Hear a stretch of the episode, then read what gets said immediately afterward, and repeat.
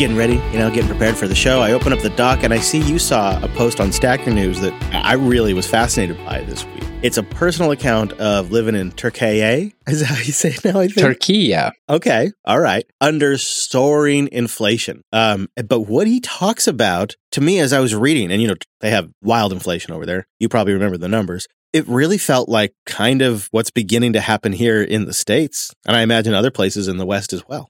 Absolutely. And I think this ties back to our discussion of how consumer price inflation indexes are very tricky things to get right, and they generally are built for a specific purpose. So the US CPI is used to adjust the income for people on government benefits, so retirees and also the uh, wage increases of some government employees. And so when you look at the CPI and you think, gosh, that seems a lot lower than the costs I'm experiencing in my daily life, it's because the CPI wasn't made for you. Also, a piece we're going to dive into with Lyn Alden explains how, even as the rate of inflation is falling, the overall price level never falls. It only goes up. And that right. kind of makes sense. I feel that.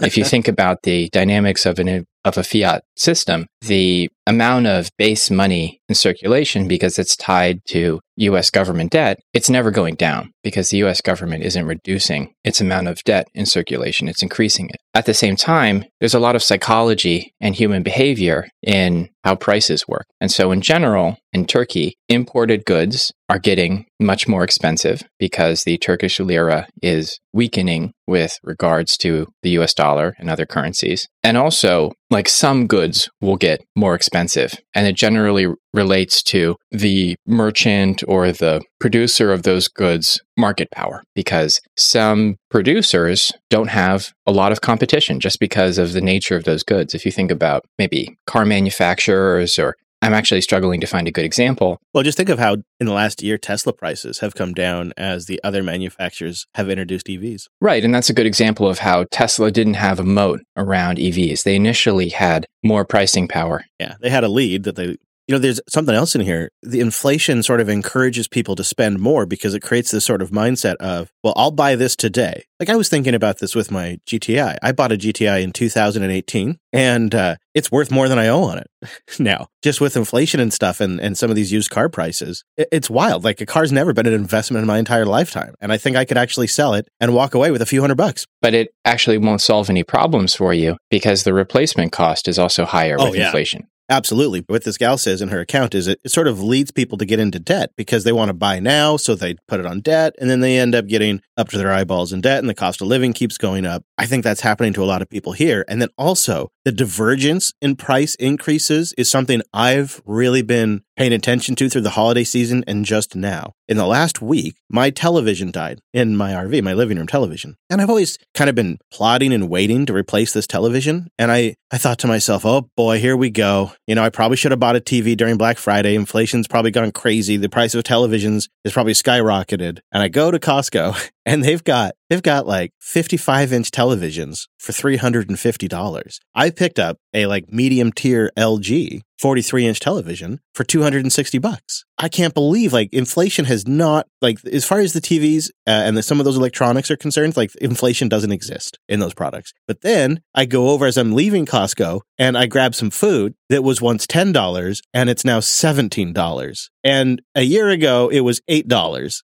and so each time i've come to costco it's gone up in price. But the tv is $250 for way more tv than i had originally which the first tv would have been $1000 but you know to you know a couple years ago. Like it just blows my mind how inflation on electronics is nothing. Well this is actually a perfect example of how complicated this process is because i would speculate that part of the reason that lcd screens have gotten so cheap is that lcd technology is relatively low hanging fruit in the complexity of semiconductor manufacturing. And it's also one of the technologies that was transferred somehow to China very early on. A bunch of engineers from Applied Materials uh, went over back to China and started competing businesses with state subsidies. And as a result, a lot of Chinese firms started producing components and full LCD TV and monitor systems. And this just created a glut. There was just a, an absolute glut of LCD manufacturing capacity that was built out in China, partially due to state subsidies. And this has depressed prices in this segment of the market ever since. And so, even with monetary inflation, the fundamental supply of this technology has been expanded such that prices seem to still go down in the face of inflation. It struck me as this is what a lot of us have been experiencing at scale for a while. That's why you know you can have two percent inflation for thirty years and we didn't really notice it because the the cost of goods was going down because the cost to make them was going down. But one other element of this that struck home for me. I've noticed this in the car repair and in the RV service industry. There's been an impact on craftsmanship because traditional craftsmanship jobs, I mean, really like great cabinet building, where we needed somebody to come in and fix something for us and they really needed to know how to just custom build cabinetry that could just fit right in. Nobody does that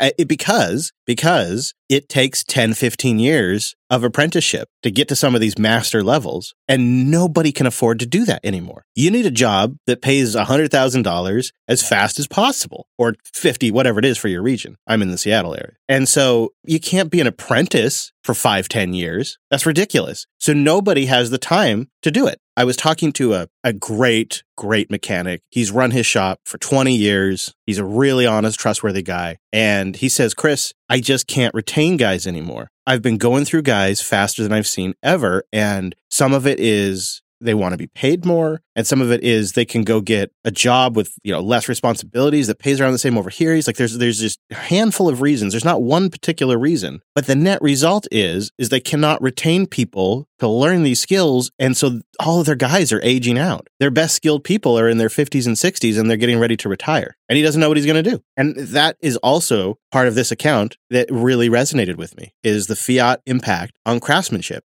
you know, you can go make more money doing something online or being an Amazon reseller for a bit. Like there's just there's just not a lot of incentives to become a great skilled tradesman anymore. Right, because inflation moves time preferences forward. That's why when there are these inflationary episodes, there's often a critique of young people. Oh, young people don't have the patience for this anymore. Oh, young people are loading up on debt. How irresponsible. I disagree. I think they're responding to incentives. If you can service your debt burden, loading up on debt in an inflationary environment is a great idea because inflation is actually reducing the cost of holding this debt over time. You're leveraging up in a clever way if you can support it. And if you're on the edge and you need materials to survive, debt also makes sense because if you don't get food and shelter and whatnot, your life enters a spiral and then it ceases. So, of course, you'll load up on debt in that situation. And so, I don't think that there's any sort of moral failing or bad generational shift going on here. I think people are just responding to the incentives of the overall macro environment. And they don't even realize it. You know what? Like people are just, they're just trying to survive and it is a matter of incentives. And so they just act in a certain way.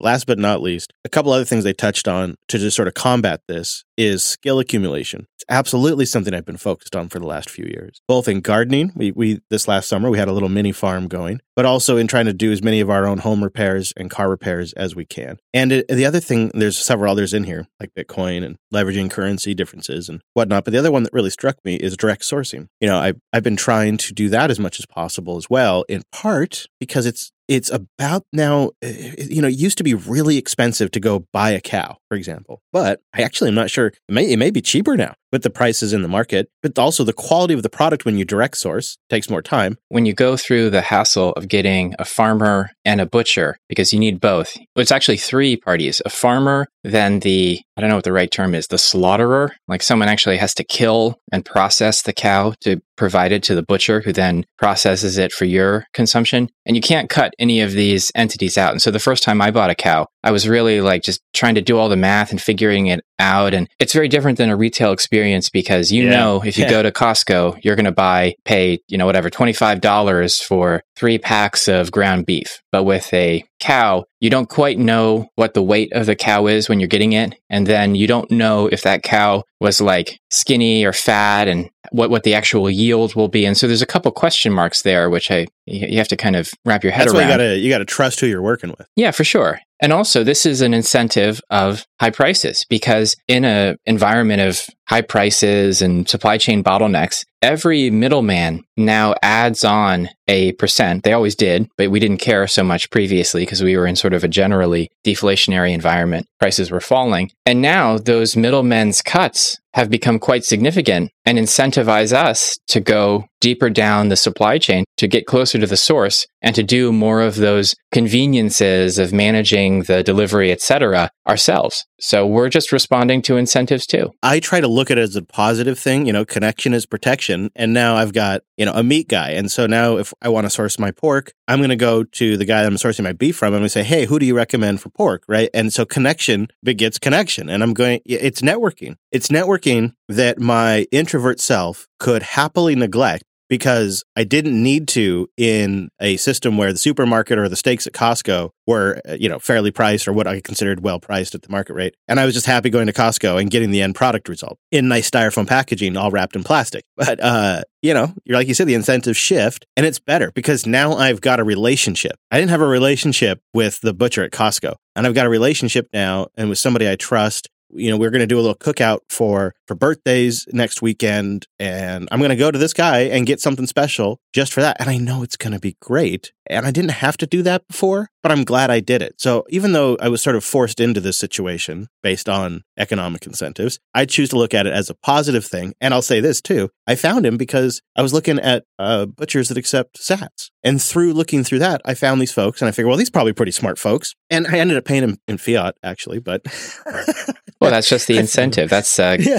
Gresham's law bad money drives out good I probably will though next year. So this year, actually, wow, time to do it again. This is the Bitcoin Dad Pod, recorded on January 5th, 2024, first episode of the new year. And I'm recording remotely, as always, with Me. Hey, happy New Year, everybody. Hey there. Hi.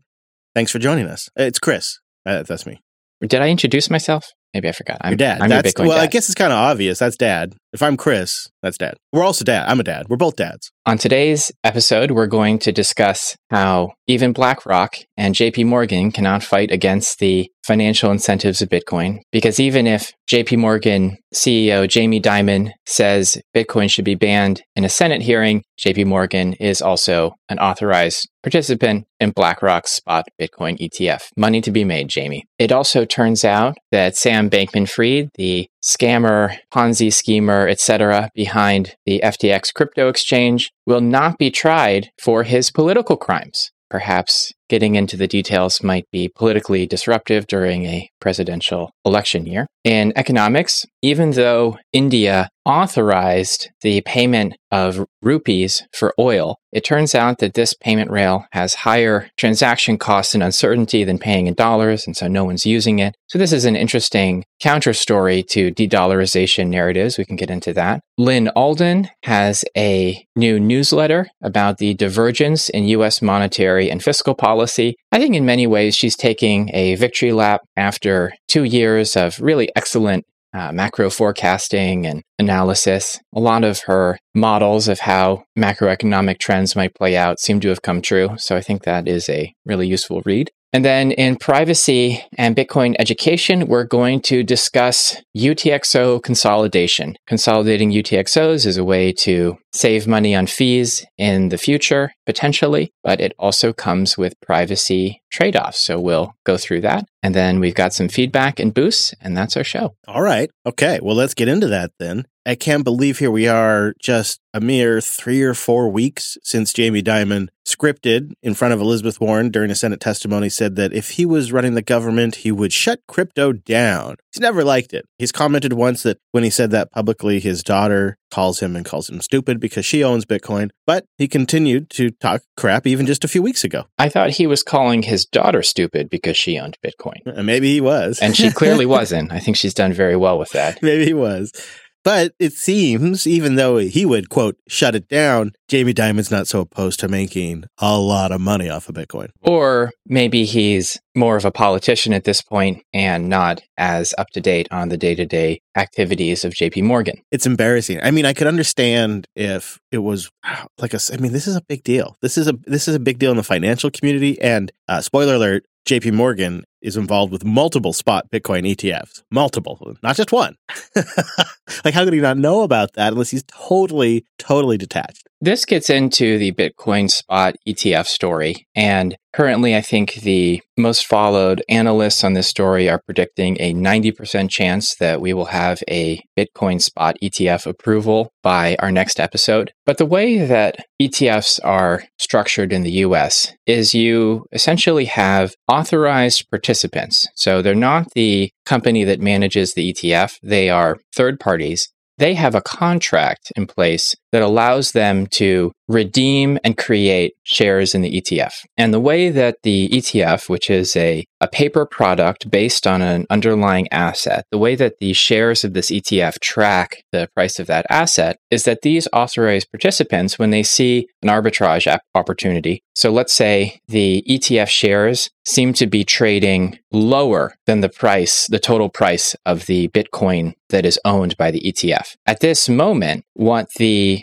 authorized participant will do is they will buy shares in the ETF and then they will send these shares to the ETF issuer and receive the underlying asset. And therefore, the price of the shares will increase a little, the value of the underlying assets will decrease, and then the assets and the share price will come back into equilibrium. Does that make sense, Chris? Uh, yeah, I think as most of the probably is, I'm going to get it until I actually see it, but yes. Yeah, and, and this is how all ETFs work. Every ETF has authorized participants. And the fact that the Security and Exchange Commission required ETF applicants to submit a filing with listed authorized participants by last Friday suggests that this ETF approval process is very developed, it's very mature, and it's likely to go forward. It also speaks to the fact that regardless of Jamie Dimon's personal views on Bitcoin, there is a role for large financial companies like JP Morgan to make money by providing authorized participant services to these ETFs. And they don't actually have to have an investment view on Bitcoin. They're not really holding Bitcoin. They don't have to think Bitcoin has any fundamental value. They can just participate in this mechanism that makes ETFs work and earn money on a per transaction basis.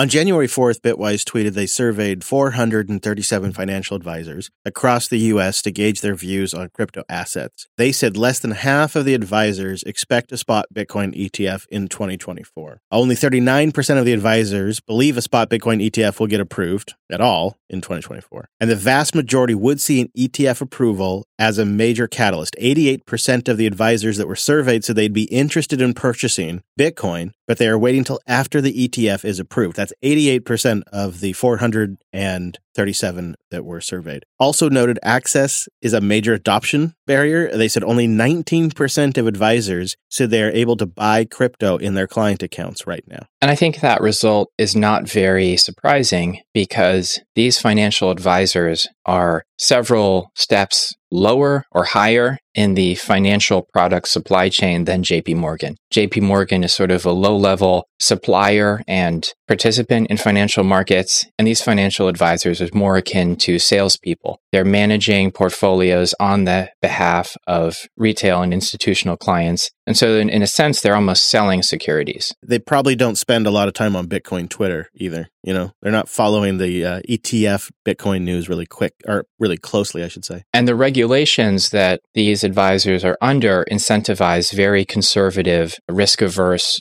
approach to asset allocation and making recommendations to clients because some of them are fiduciaries. And so for fiduciaries, you know, they have a legal obligation to do what's in the best interest of their clients. And so they can't really recommend anything that's too exotic or esoteric because if there's a determination that that was uh, reckless or they recommended something that was illegal or something like that, I mean, their entire business could be destroyed. So a very conservative approach. Slow approach. Yep. Although in this survey, once you're in, you tend to stay in. So 98% of the advisors who currently do have an allocation, so the ones that are already in crypto in some way, they plan to either maintain or increase their exposure in 2024. So 98%. So 2% are going to reduce their exposure. And I think that's consistent with the performance of Bitcoin as an asset because it has been the best performing asset over the past 10 years. And so once you taste that performance, there's just no logical reason reason to hate it or reduce your exposure. You probably want more exposure. Yeah, you're just going to look at the numbers and think, well, we could throw 5, 10% at that this year, see how that goes. And then next year, okay, we'll, we'll do another bit and just turn it up a little bit. Also, you got to figure as they begin to serve a younger demographic,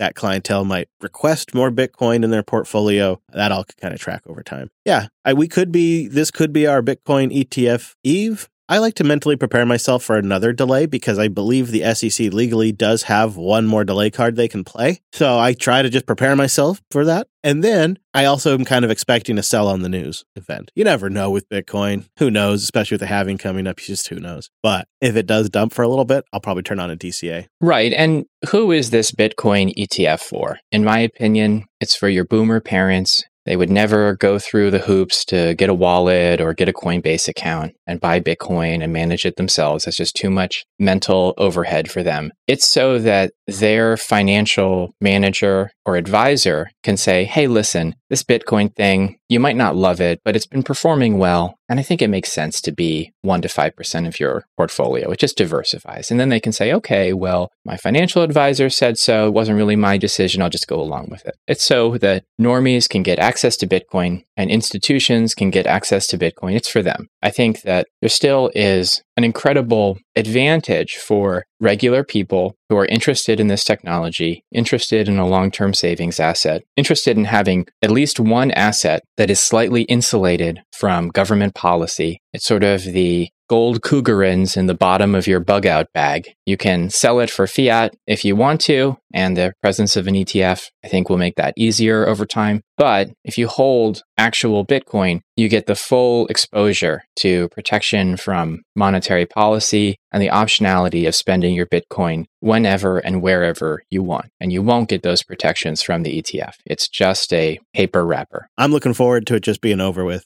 I think it is close because multiple banks have made commercials. The one that was released this morning as we record, uh, it starts with a news coverage of Burger King accepting credit cards and people reacting to Americans needing to use a credit card when they go to Burger King. And this is like in the 80s, this commercial. And then it zooms out and kind of, you know, it does a whole thing about how it's Bitcoin's time. It was a kind of effective commercial, but this is the third now. This is the third television ETF commercial, Bitcoin spot ETF. So they wouldn't be spending the money to produce, even though they're kind of cheaper digital ads. I don't think they'd be spending the money to produce these unless it was close. Also, uh, CNBC was commenting this morning that the ETF hype for Bitcoin is well beyond what they saw for oil and gold ETFs. They said it's unprecedented interest. I don't know how they gauge that, but that is their take on CNBC this morning. I'm just ready for it to be over, to be honest. Well, one thing that is over is a public exploration of Sam Bankman Fried's various crimes. And so, a recap Sam Bankman Fried was the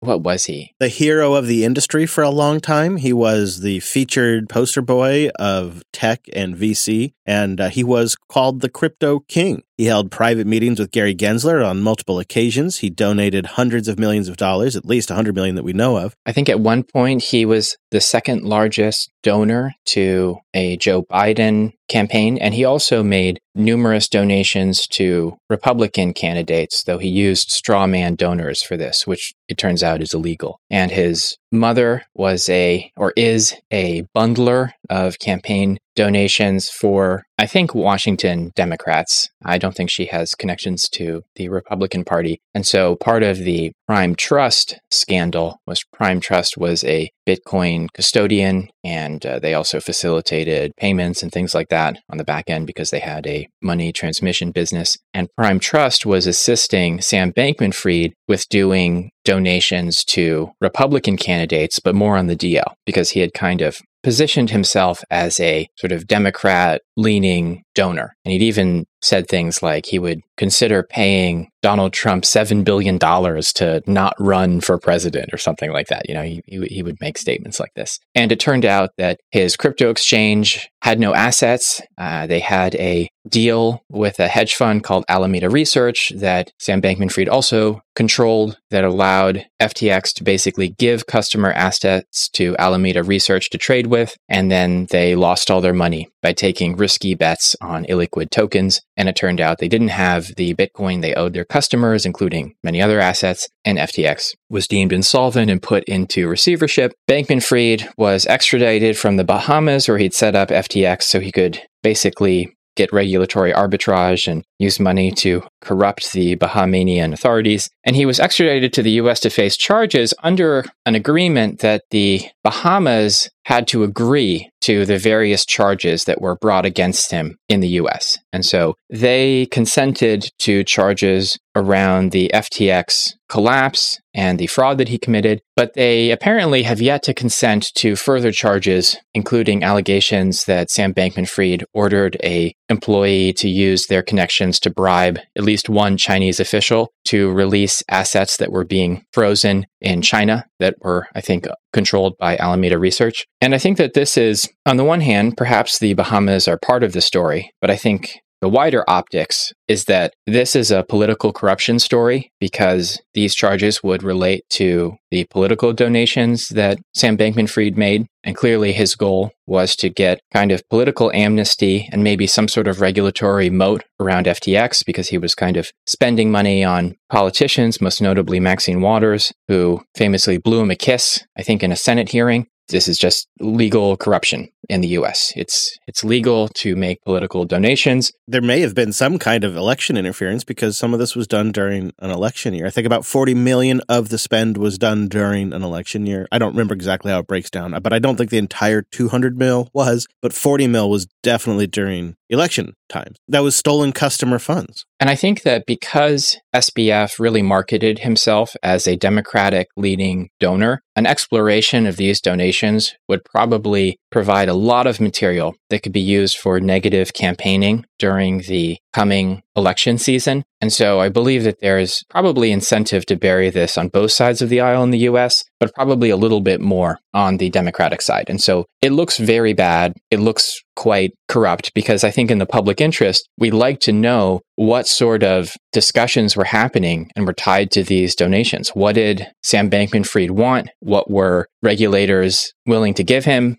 These are public questions. I think it could also raise questions about his mom. What is a money bundler and why, why, you know, and, and, what kind of influence does a money bundler have and what kind of privilege does that extend to a money bundler's family? And are we seeing two tiers of justice because of this connection to money? Does it suggest that the Justice Department is politically motivated and influenced by the White House? What does that suggest? Like it raises a lot of questions. I think it's just better if this quietly goes away. So this was announced basically in the deadest news period possible on December 29th, Friday, before New Year's in the afternoon. It was released just, you know, on over the over the news wire and a few a small amount of news agencies picked it up the entire thing is one, two, three, four, five, six, seven paragraphs. That's it. And they're pretty short paragraphs. And then it's done. And we're not doing it. Everything just gets nice and quiet. And you know, they're going to probably just give him a slap on the wrist for the financial stuff. I think we were expecting, you know, the law to really come down on Sam. I, I don't think so. I, I, bet in five years he's clear and free of most of the stuff and he's out, back out in the public life because this was really what was going to get him. Especially, especially if there was any kind of shenanigans with elections or Ukraine funding or anything like that that's been speculated about online. If any of that actually came to light and then had any kind of ties to Democratic money bundler or even the Biden administration or even Maxine Waters, a powerful senator, nobody wants that what is suggested here is then a is a level of corruption that means that we can have no faith in any of these institutions. And that doesn't sit very comfortably with me. And i don't want to sound politically partisan in this analysis. I mean i just think these are the incentives behind it. I mean sam quite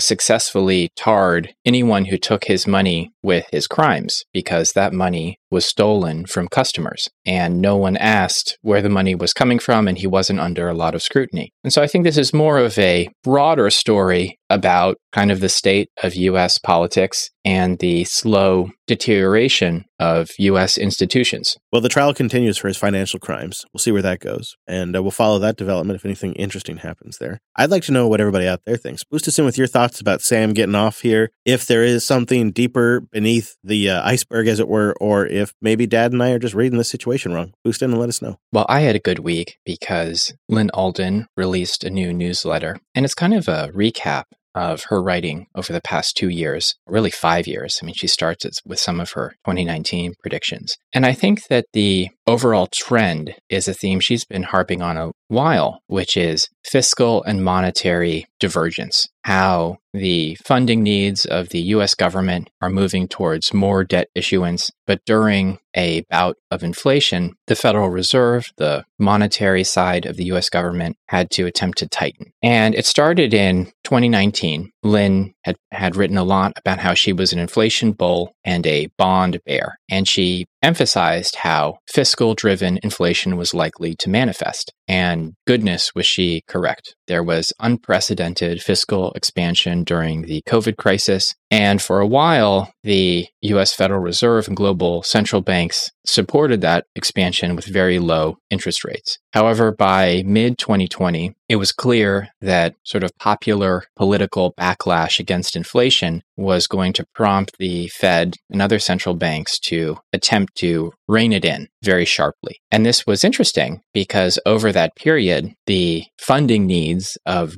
governments globally, but specifically the US government, had expanded rapidly because the fiscal impulse from COVID resulted in a massive amount of new debt issuance, and that debt had to be serviced, and tax revenues were falling. There are just persistent fiscal deficits in the US. And so that additional spending and the additional interest burden had to be paid for with more debt issuance. It's a classic debt spiral. This resulted in an interesting divergence because the Federal Reserve was because reducing their balance sheet as the US Treasury was spending down their Treasury general account. And so, in a sense, as the Fed tightened, the Treasury loosened by directly injecting dollars into the economy via the medium of federal government spending. And there were other policies at this time that injected money into the economy, such as supporting the Ukrainian resistance against the Russian invasion in eastern Ukraine. And as a result, what we can see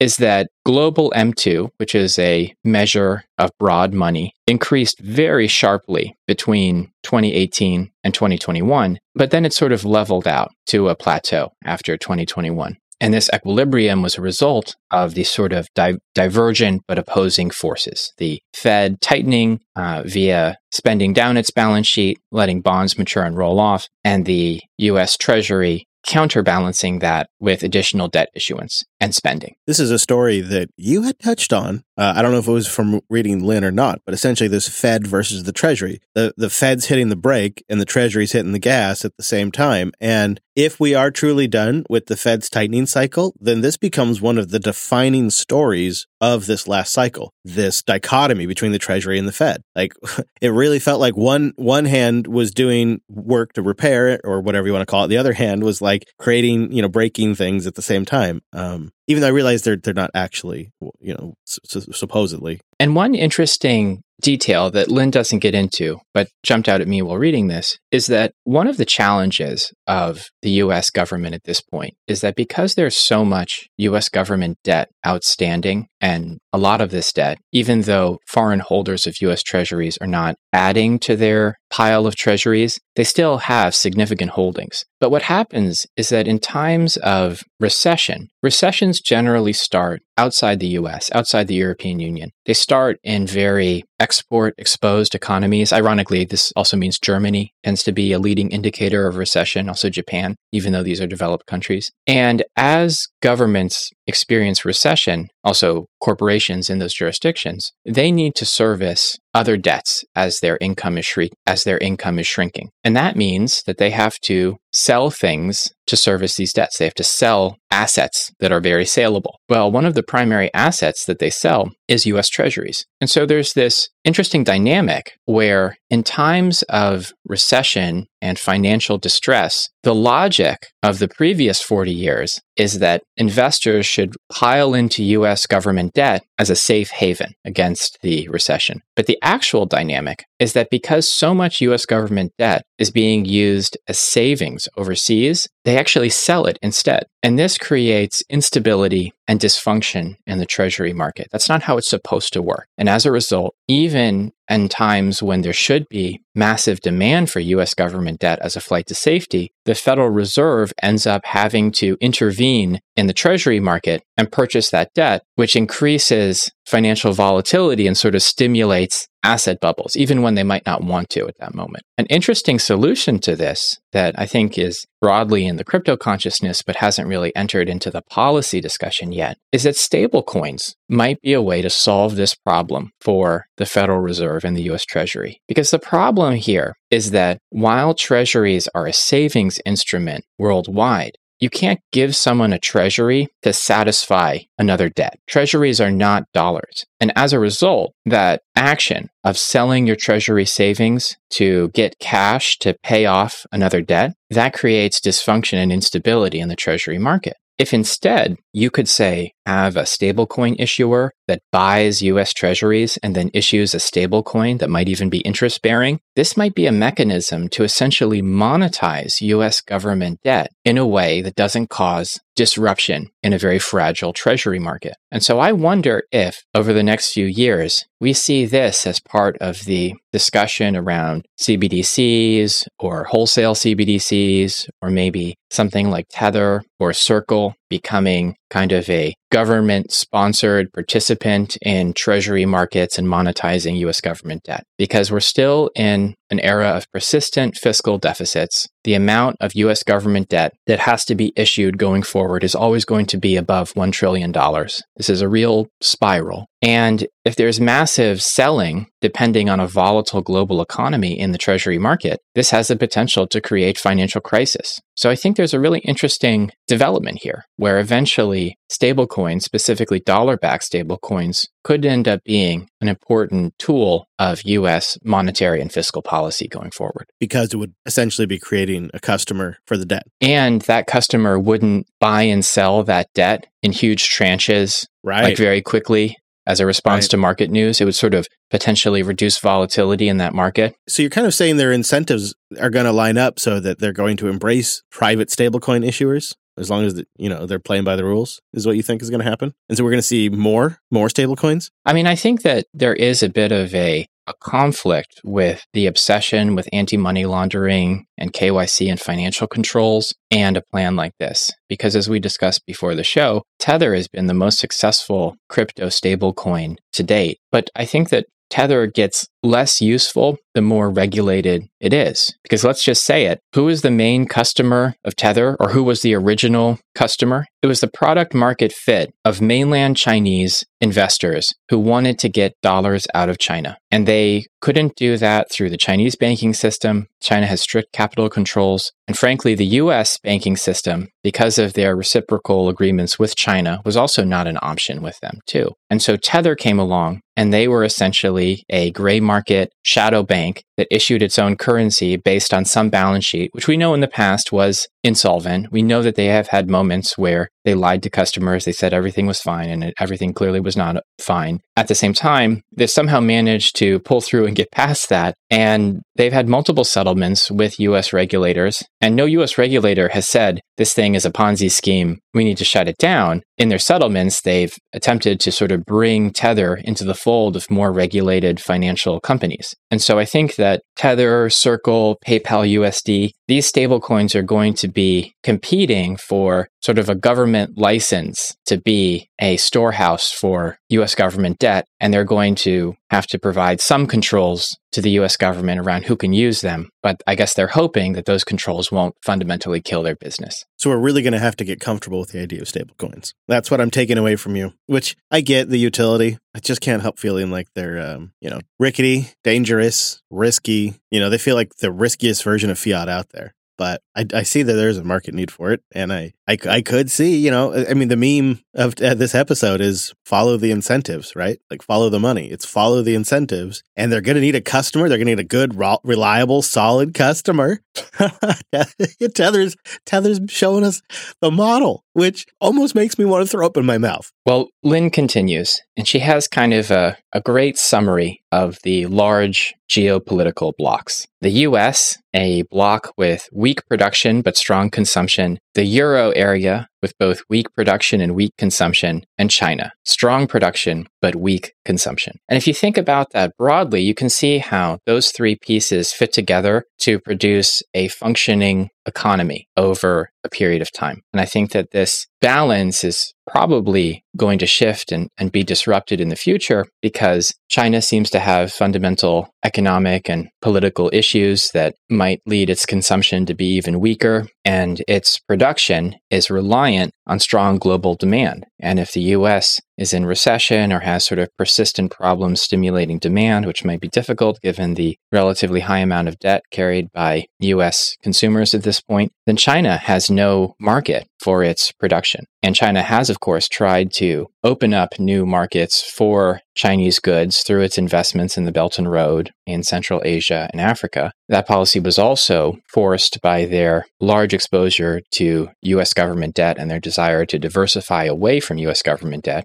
which of course looks very prescient after the demonetization of the Russian central bank's reserves after the Ukraine invasion. At the same time, the Belt and Road Initiative has been incredibly costly and uh, perhaps a failure. We don't really know yet, but it turns out that attempting to guarantee their loans by having the option to seize physical infrastructure in developing countries, you know, are property rights really that good in developing countries? If you do seize this infrastructure, is it going to be expensive and risky to sort of maintain that claim? We'll see how that works out. But I think that her overall conclusion is that the rest of the 2020s and into the 2030s is going to be a period mainly driven by government borrowing needs. Because the buildup of US government debt and, and debt globally worldwide is so high, monetary policy needs to be arranged around making sure that fiscal policy doesn't break. It needs to support the consumption of governments so that government programs, the military, social security, welfare, these things need to be funded. And so the broad conclusion is that there's going to be significant political pressure for central banks to fund these programs. And while year on year inflation prints are reducing at this point, in the future, if government borrowing needs require it, then the central bank will likely be forced to take inflationary policies to support the needs of the government that regulates them. And I think that's the really big takeaway. Yeah, it seems like the undertone of this is the possibility of recession. If you look at the situation in Europe since the Ukraine war, their energy costs have skyrocketed. They've been hit the hardest overall, Lyn writes. Uh, they have a relatively tight monetary policy right now as well. Uh, they've decommissioned functional nuclear plants, as she points out. They relied heavily on Russian gas, which exposed them to the risk of external energy shocks once Russia invaded Ukraine. Now they're buying gas, you know, from us and other places at a much higher cost. And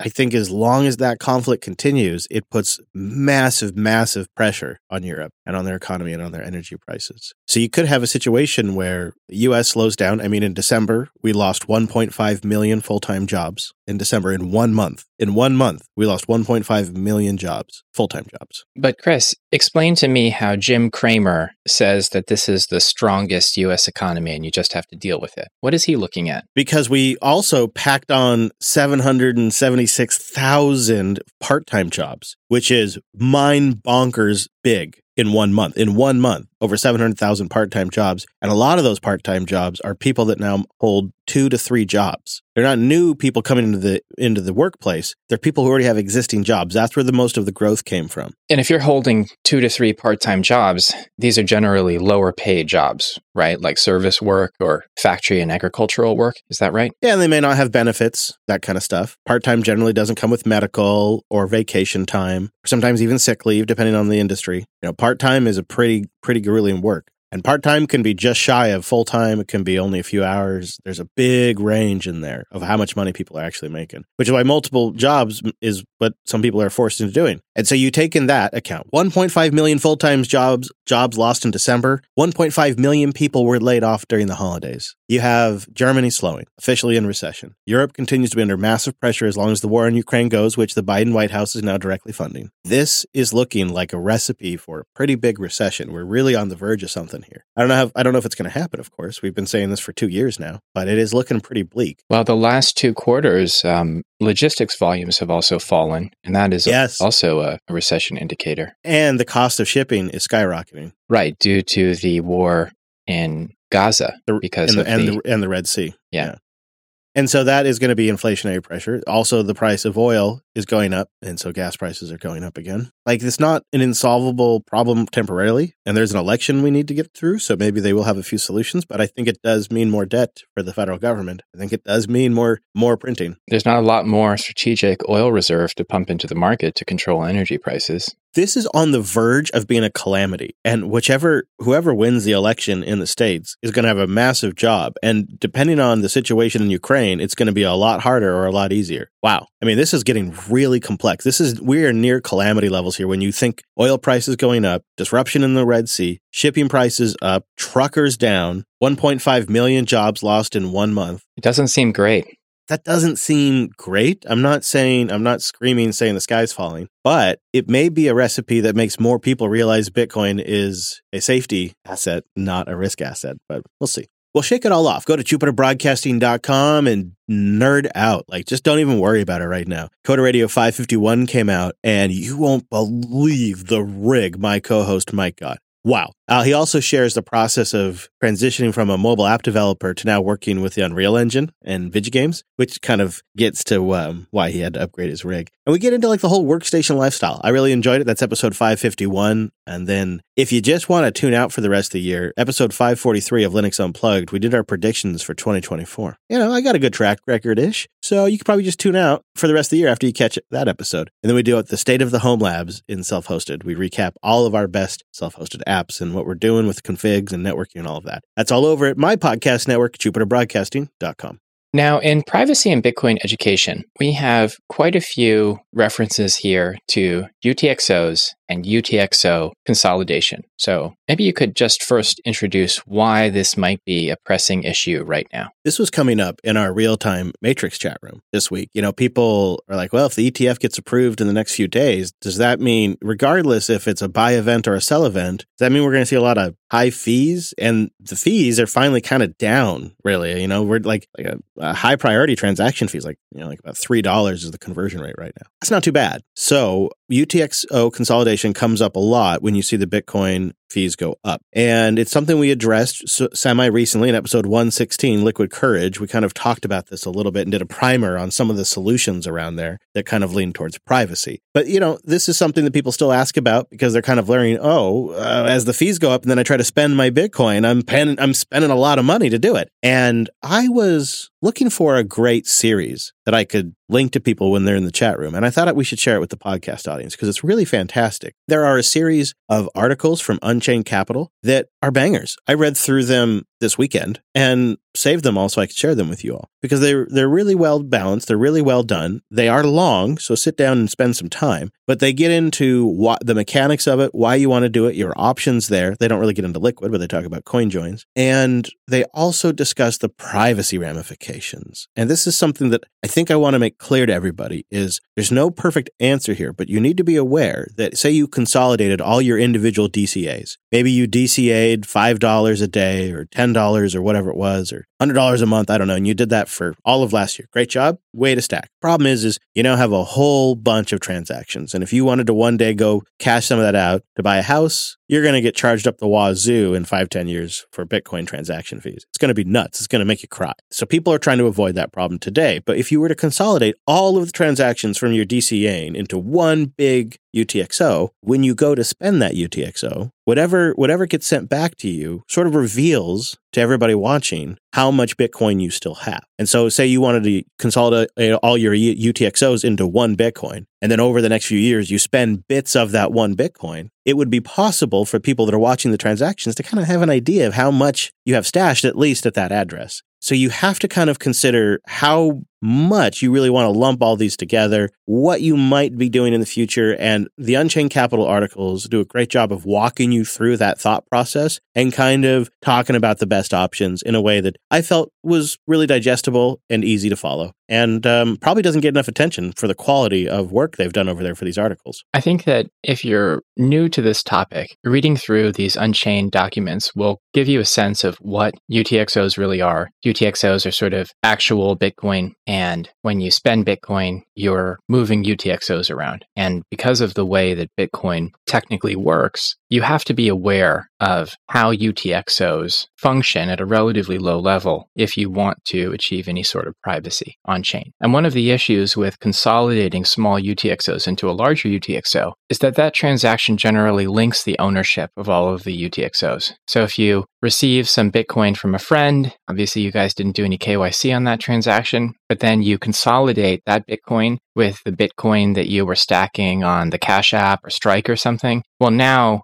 someone knows that that Bitcoin that your friend sent was going to you because the UTXOs from these centralized exchanges are marked with your, or they're tracked with your associated KYC information. And that could or couldn't be a problem depending on various factors, but it's one additional headache when you're dealing with a high fee environment because bigger UTXOs, fewer bigger UTXOs are cheaper to transact with. At the same time, they are less private definitionally. It's a trade off. There's probably not a perfect answer because you can't really know, you know, how you're going to spend the Bitcoin in the future. That's why I am grateful that there are solutions either through CoinJoin or really through Lightning Network even and the Liquid Network that accommodate for this. It's not a unsolvable problem. But as we see the discussions and questions around UTXO consolidation, I just, it's something I want people to be aware. It's hard to explain to people in a chat room. It's live. You know, you can give them some links and tips, but I thought this would be a good thing that we could put in the episode and then we can link folks to this episode when they do have questions because there's trade offs there. It's definitely something you want to consider though when the fees are low. And so we want to talk about it now because assuming there is an ETF approval, you're likely going to see the transaction fees go way back up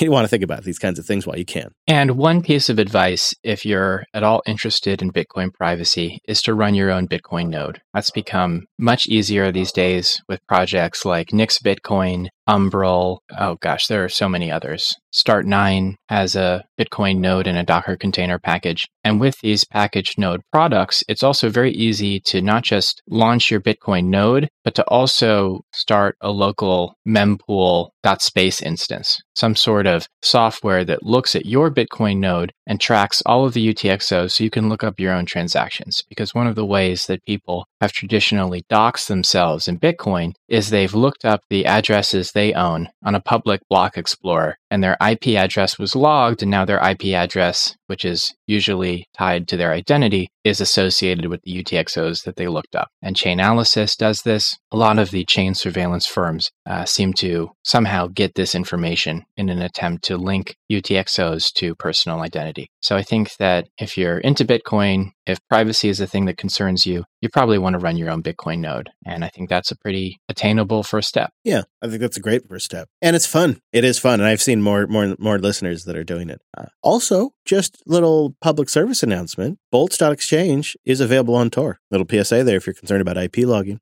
Remember, you can get in touch with the show, Bitcoin bitcoindadpod at protonmail.com, at Bitcoin bitcoindadpod on WeaponX. Also consider joining the show Matrix channel using a client-like element. Details in the show notes. Heck yeah. And of course, you can boost the show. Embrace the Bitcoin revolution and the podcasting 2.0 revolution in one app and get a new podcast app. The Fountain app is killing it with their 1.0 release. I'm loving it. So great too because Graphene OS just introduced Android Auto support and Fountain has no. Android Auto app. Android yeah. Auto finally?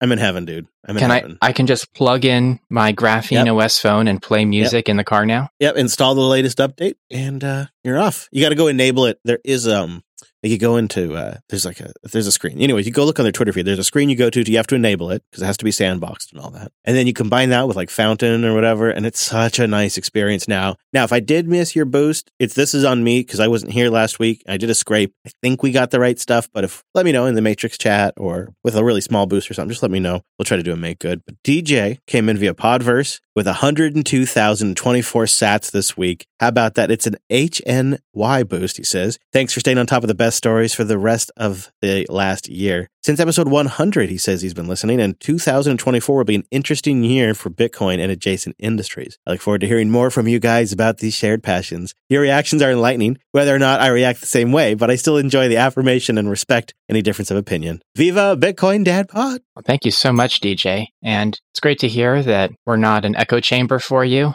and you make up your own mind about this stuff. That's exactly what we were going for. User 20497192 boosted in 50,000 sats listening on Fountain. My favorite Bitcoin show fun, balanced, reasoned, and hot news in a tight format. I came into Bitcoin on long form ramble shows, but lose patience with thin content. Dad and Chris always deliver the goods without fluff and nonsense. Well, we do banter a bit. Happy New Year. Please don't ever stop. Fountain is pretty cool too. Thank you for that very encouraging Yes. boost. Thank you. Now you got to go set that username so we know who you are, so we can thank you properly. And that's a great, uh, I, I hadn't thought about that. Long form ramble shows.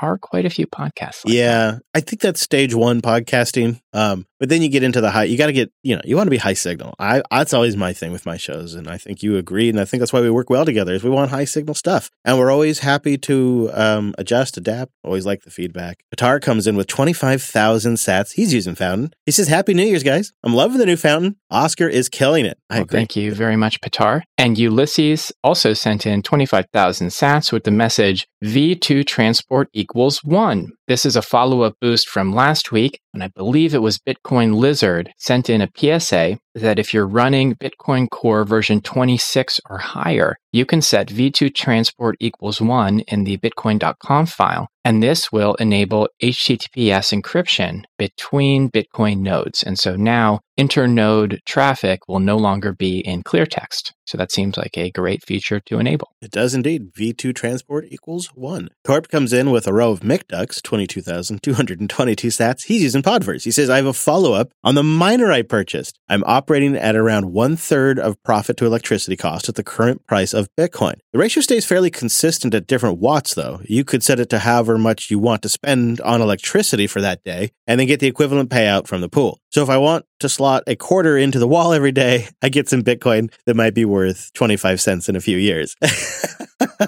Right. All right. All right. All right. Thanks for the But boost. you're also like you're you're out there doing it. You're mining, you're participating in the in the collective network. Uh, I would love to know, Torp, if ultimately you end up spending more on on electricity though. That does seem like a tough one. I mean, I, I think he is. And, and this is challenging, right? Because he's essentially buying Bitcoin at a high markup. right? Yeah.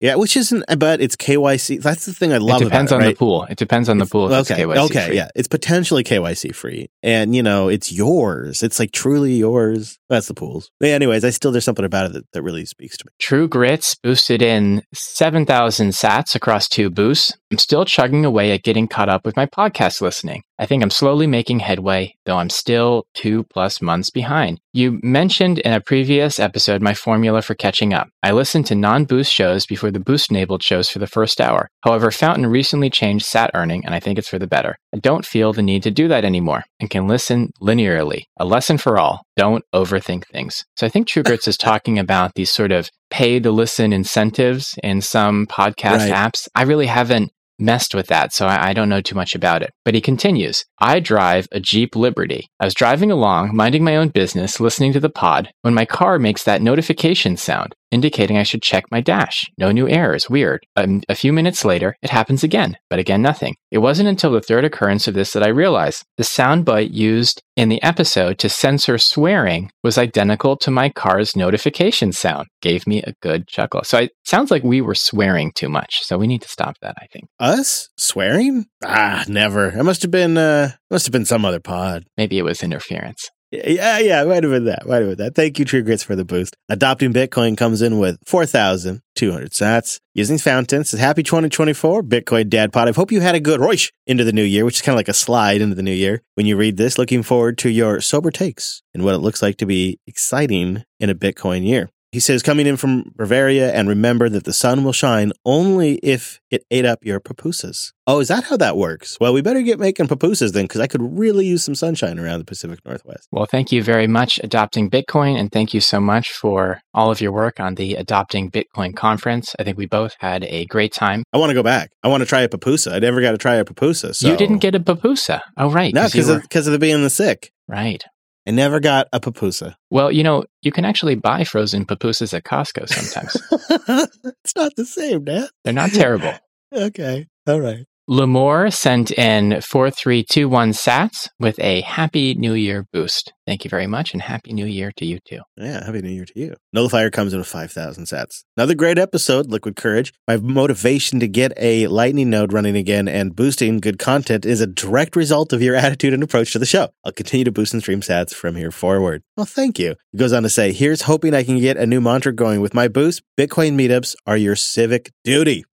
Connection is protection, as the Podfather says too. I agree. The meetups need to be happening more. We have been slacking in this show. It's just been a weird couple of years, but we really should do a dad pod. We could always do like a dad pod JB combo meetup at some point this year. You know, maybe we do some P2P exchanges. Just saying, we could make a whole Bitcoin event out of it. Well, the Seattle BitDevs meetup is really good, and I have not been fulfilling my civic duty because family commitments have prevented me from going in the past. But I hope to do more meetups in the new year, and maybe we can support that meetup and get it a little bigger. Could be. We could do something adjacent to that. Like you go to the meetup and then we all go out to eat afterwards or something. Those of us that are Dad Pod listeners, just saying, put it out there. Connections protection, Dad. Good for you. It's good for you. Thank you, everybody who boosted in. I don't have totals this week because uh, well, I wasn't here last week and I wasn't keeping track, but do appreciate every single boost. And they each go to motivate us and also sort of inspire us to have every now and then challenging conversations, but sometimes just great conversations on the show that we didn't expect. And that's a nice way to get support, get your thoughts on the show, and uh, sort of test the Bitcoin network. And one of the things that I think is really neat about Boost that we don't talk about very much is we're participating in a system that's denominated in sats. And every podcast that's taking Boost is talking about sats. And nobody's ever talking about fiat dollar amounts or not even really Bitcoin. And I think it